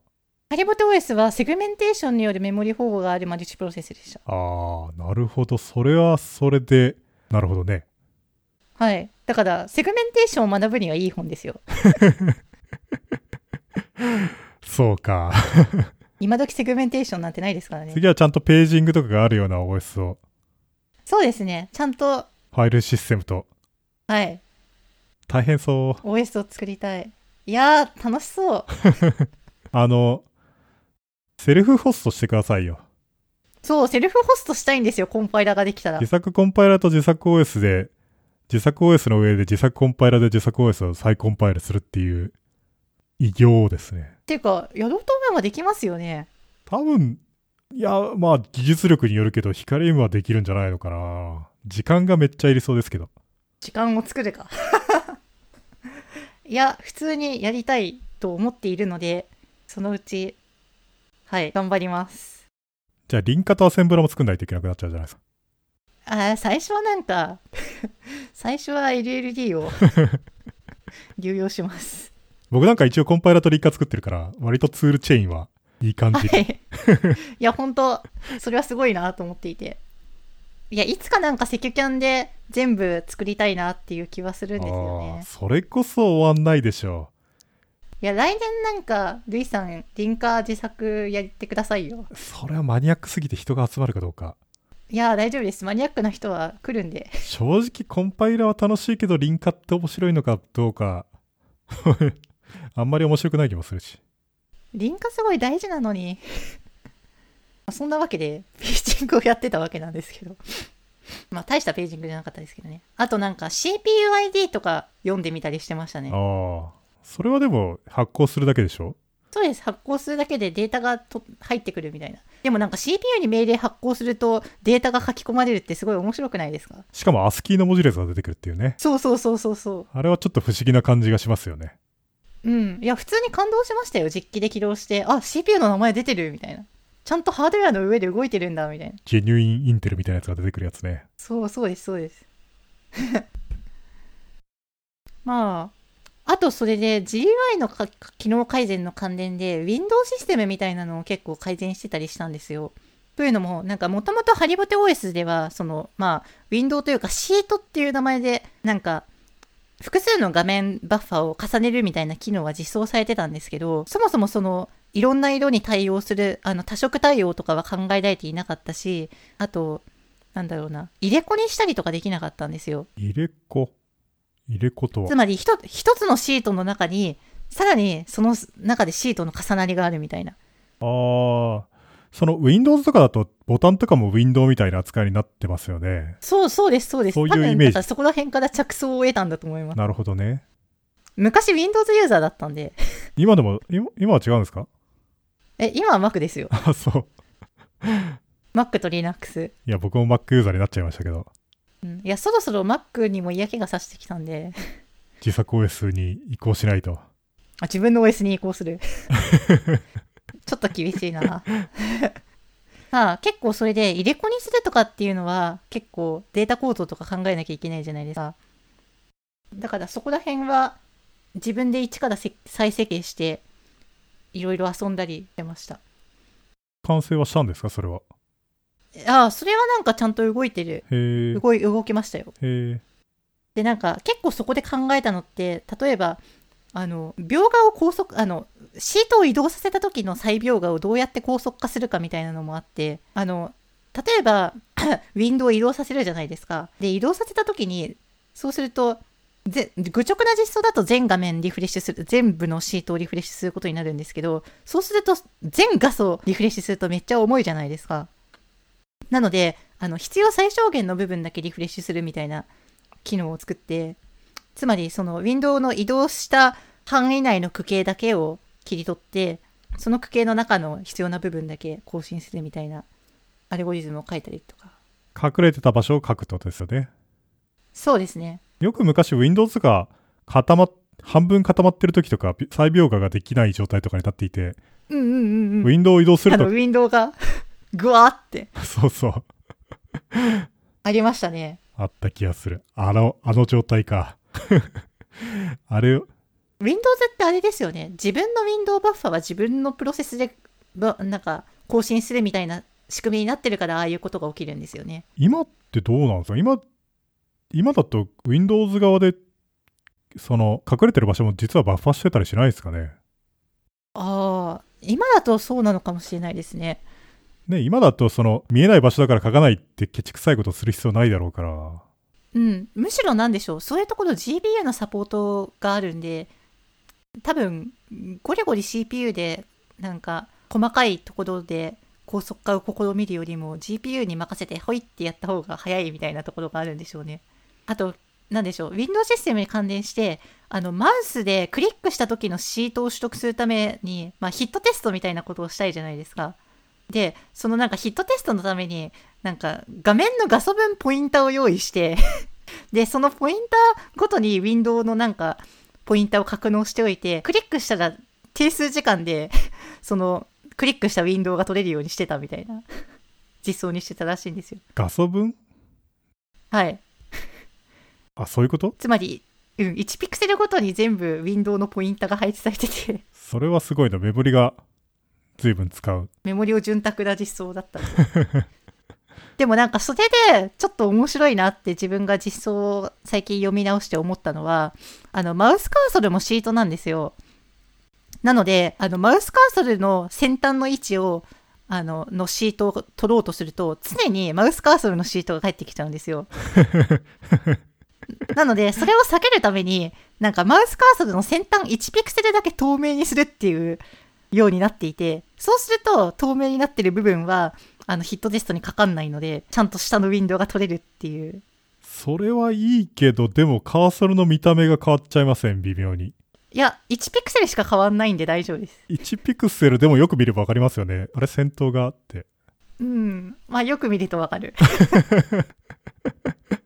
だから、あれですよね。なんかそれに類似しているのかわかんないですけど、あの、Windows とか Mac とかのマウスカーソルも、あの、マウスカーソルの先端がす、そのクリックした場所じゃないんですね。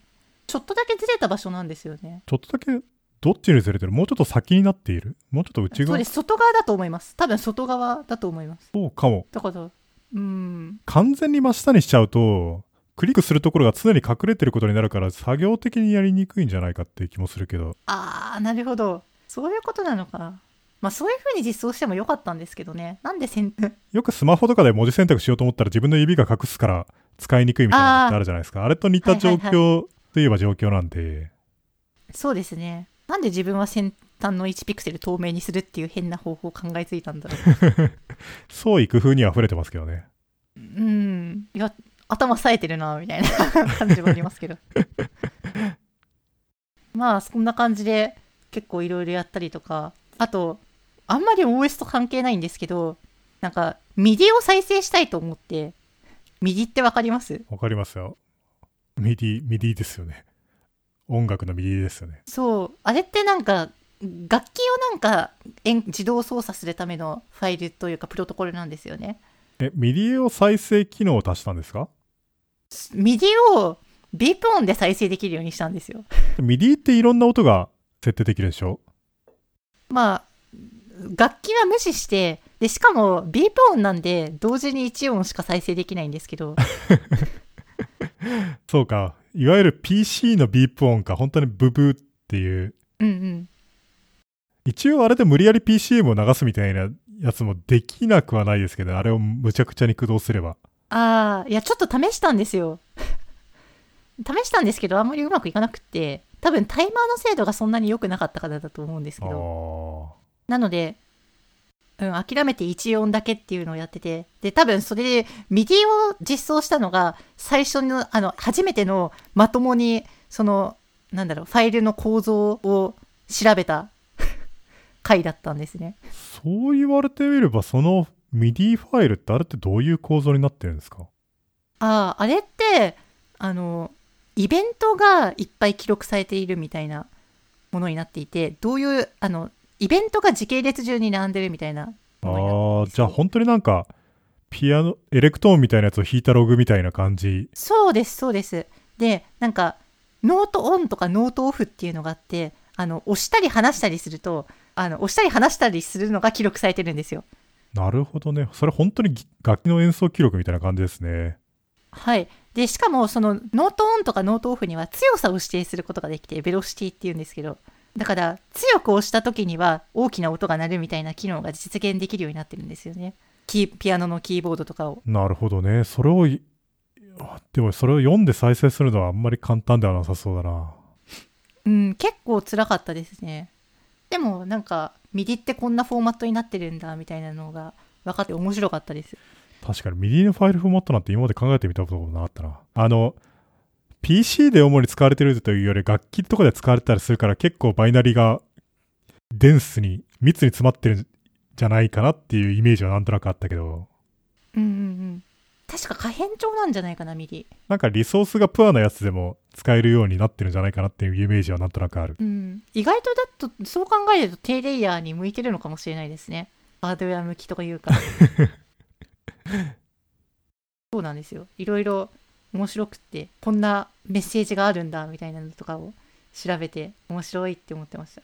あ、で、なんか、そもそもなんで MIDI をやってたかっていうと、なんか、じ学校で音楽の授業とかあると、楽譜もらうじゃないですか。ええ。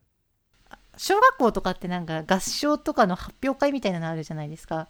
で、ああいうのって楽譜がいろいろもらえるんですけど、で、あの、結構そういうのをパソコンに打ち込んで鳴らすのがその当時の趣味で、もうこれまでに数十曲も、数十曲くらい打ち込んだんですけど、ただなんか、普通はどちらかというと打ち込んだり作曲の方に趣味に走るのが MIDI を演奏する方の趣味に走るっていうのは珍しいパターンですけどね。うん、普通読まないですよね。普通 MIDI のフォーマット読まない。いろんな人がいるもんだなっていう。まあ、それはそれで勉強になりました。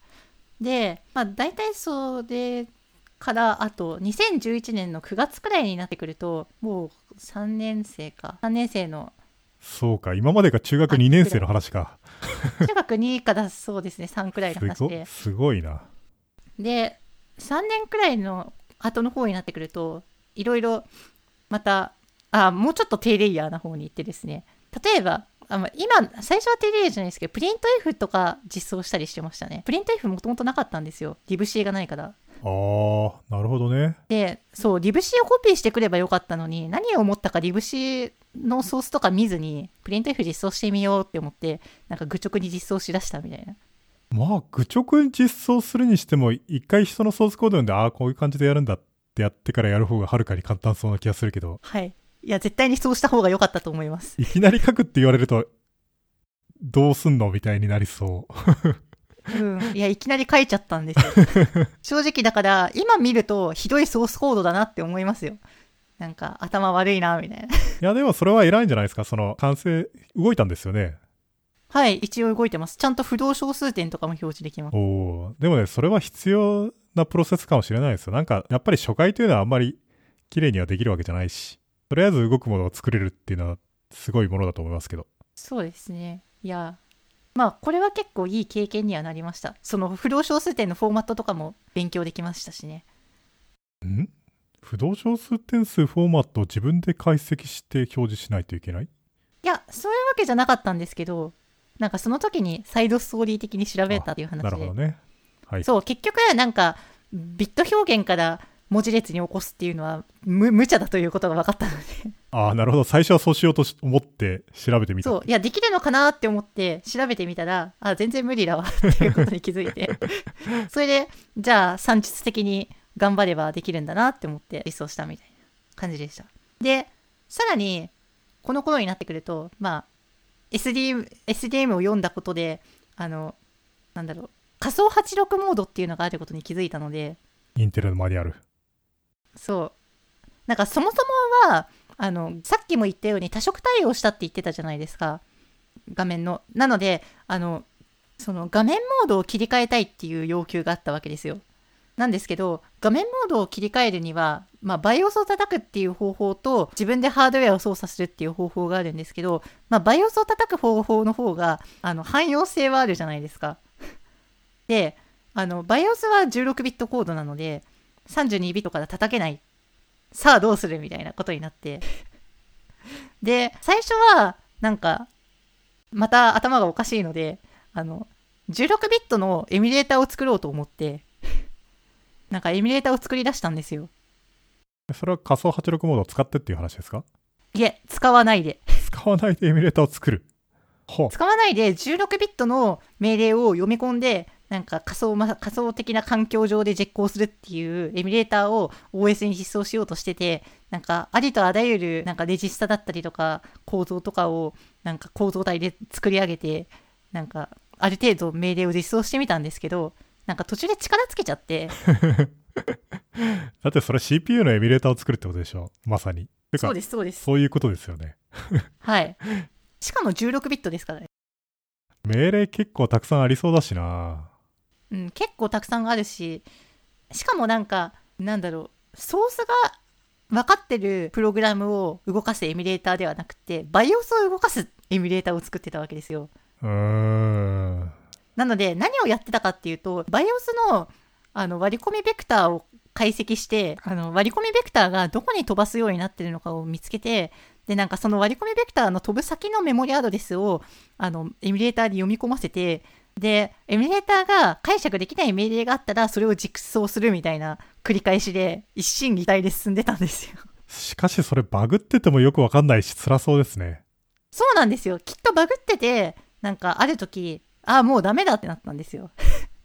なんか、突然意味のわかんない命令とかが出てくるようになっちゃって、きっとこれはなんか、重大なミスを犯してるんだろうけれども、ちょっとデバッグをするのは疲れてきたし、そういえば SDM を読んだら仮想86モードっていうのがあるらしいし、なんか難しそうだと思ってたみたいけど、やってみるかって思って、やってみたら、意外とあっさりできたんですよ、ね、仮想86モード。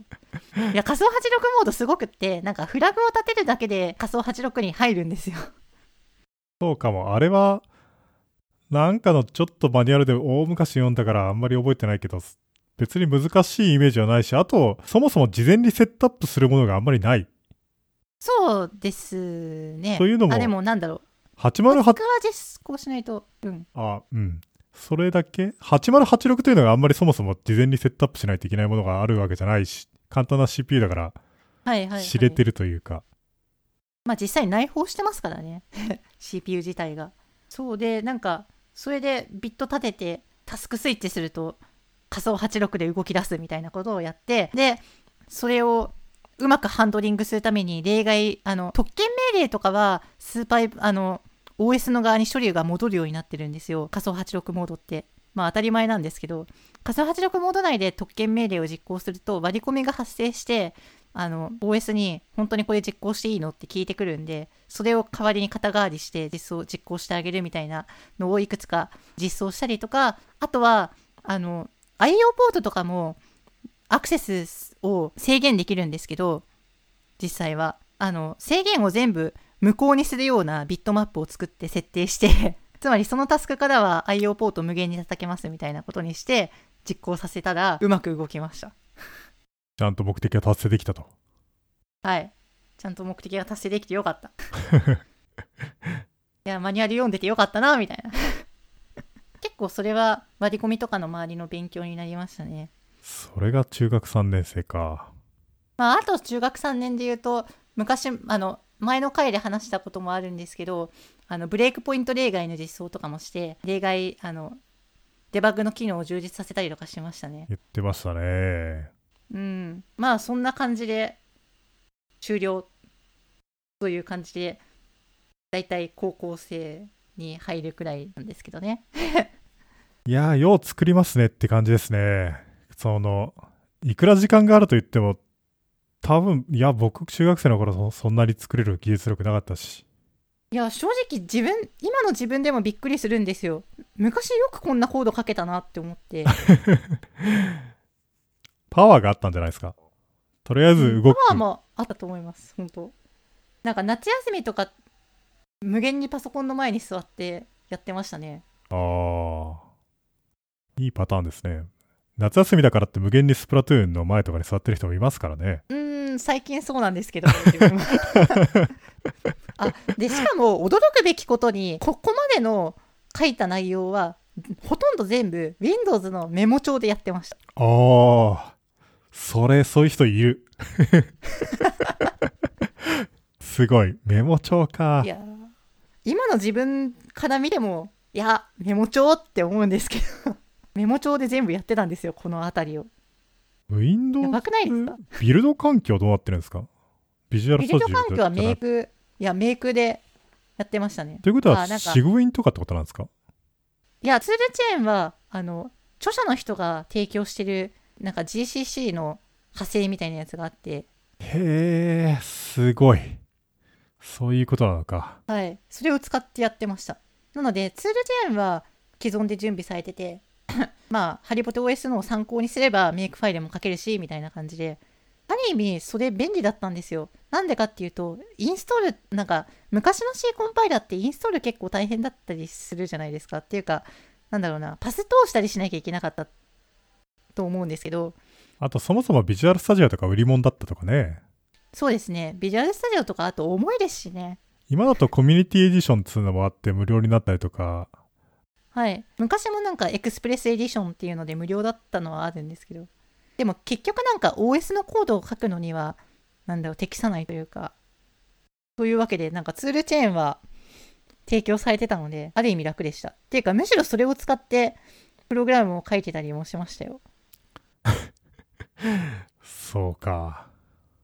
はい。というわけで、なんか、中学生でもメモ帳しか使ってなくても、こういうことはできるんだよっていう話を したかった。うーん、それね、パワー、突破力を感じますね。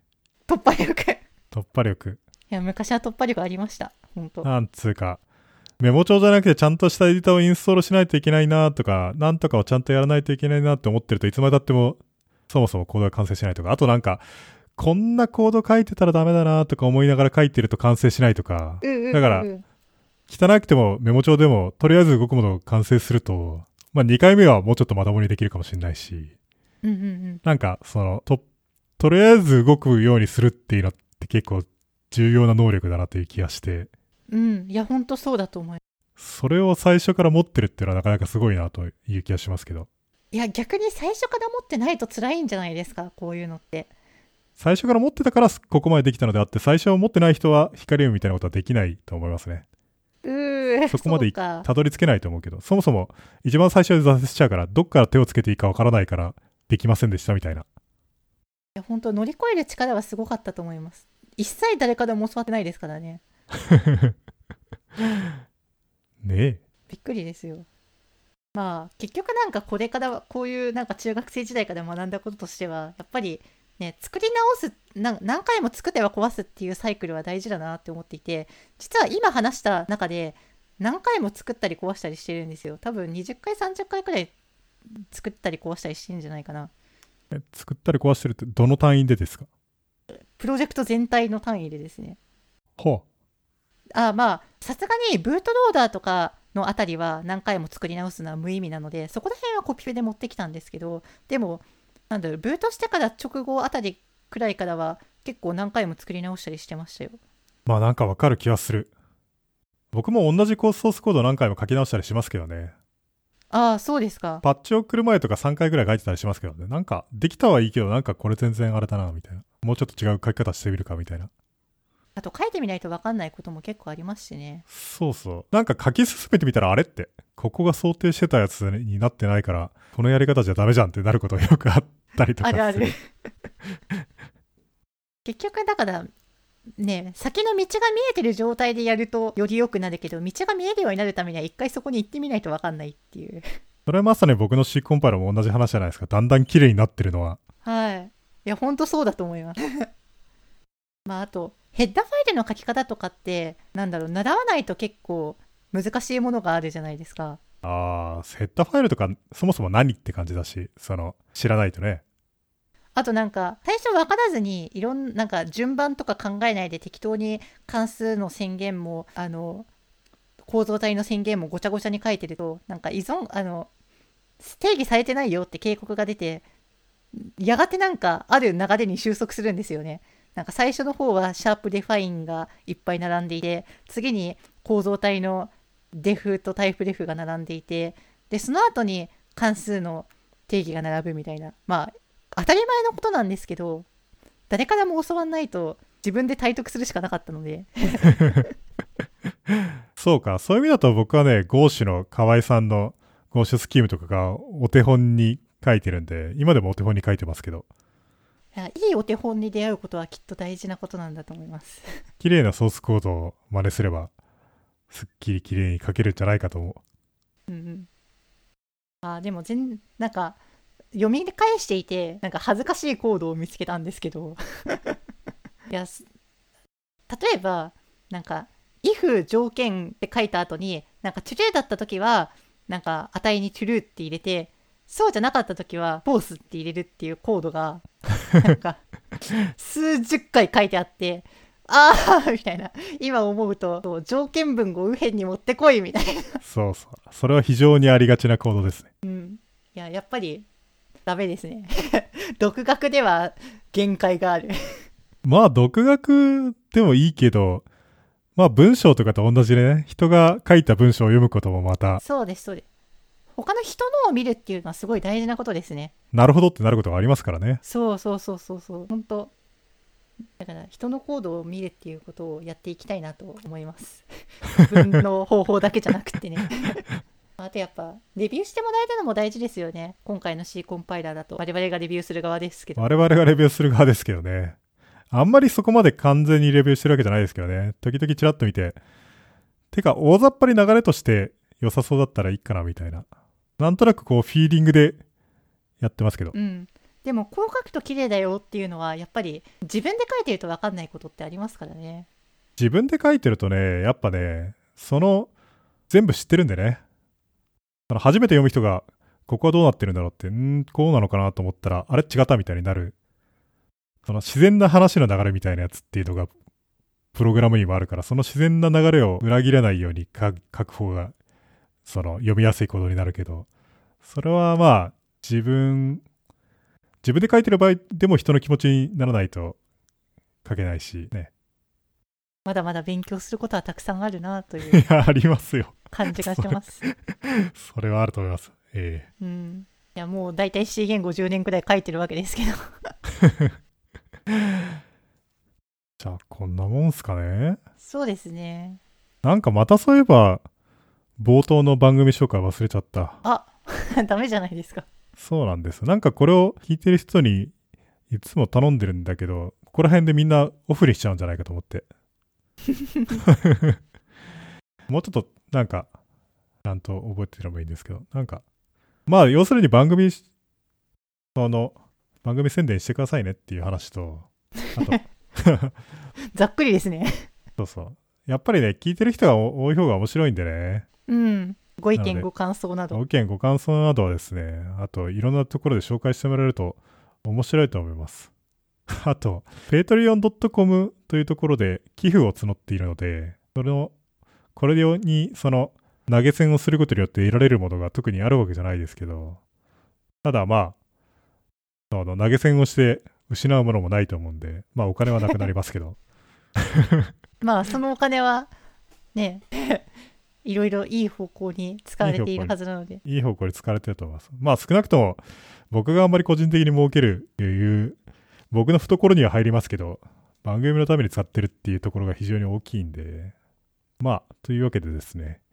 まあ、あの、ここのまでの話でできた資料、URL 等はですね、全部小ノートに載せておくので、まあ URL、えー見てみてください。で、あ、そうそう。ハッシュタグは、えー TCFM です。じゃあこんなもんすかね。そうですね。えー、じゃあ、Facebook とかで宣伝してください。じゃあ、えっとですね、Facebook めったに使わないんですけど。Facebook、僕もめったに使わないですが、まあ、Twitter とかで宣伝してください。あと、リアル、リアル友人同僚とかに勧めてください。リアルワールドえーでも、はい、進めます。じゃあですね、えっと、今日のゲストはヒカリウムさんでした。ありがとうございました。ありがとうございました。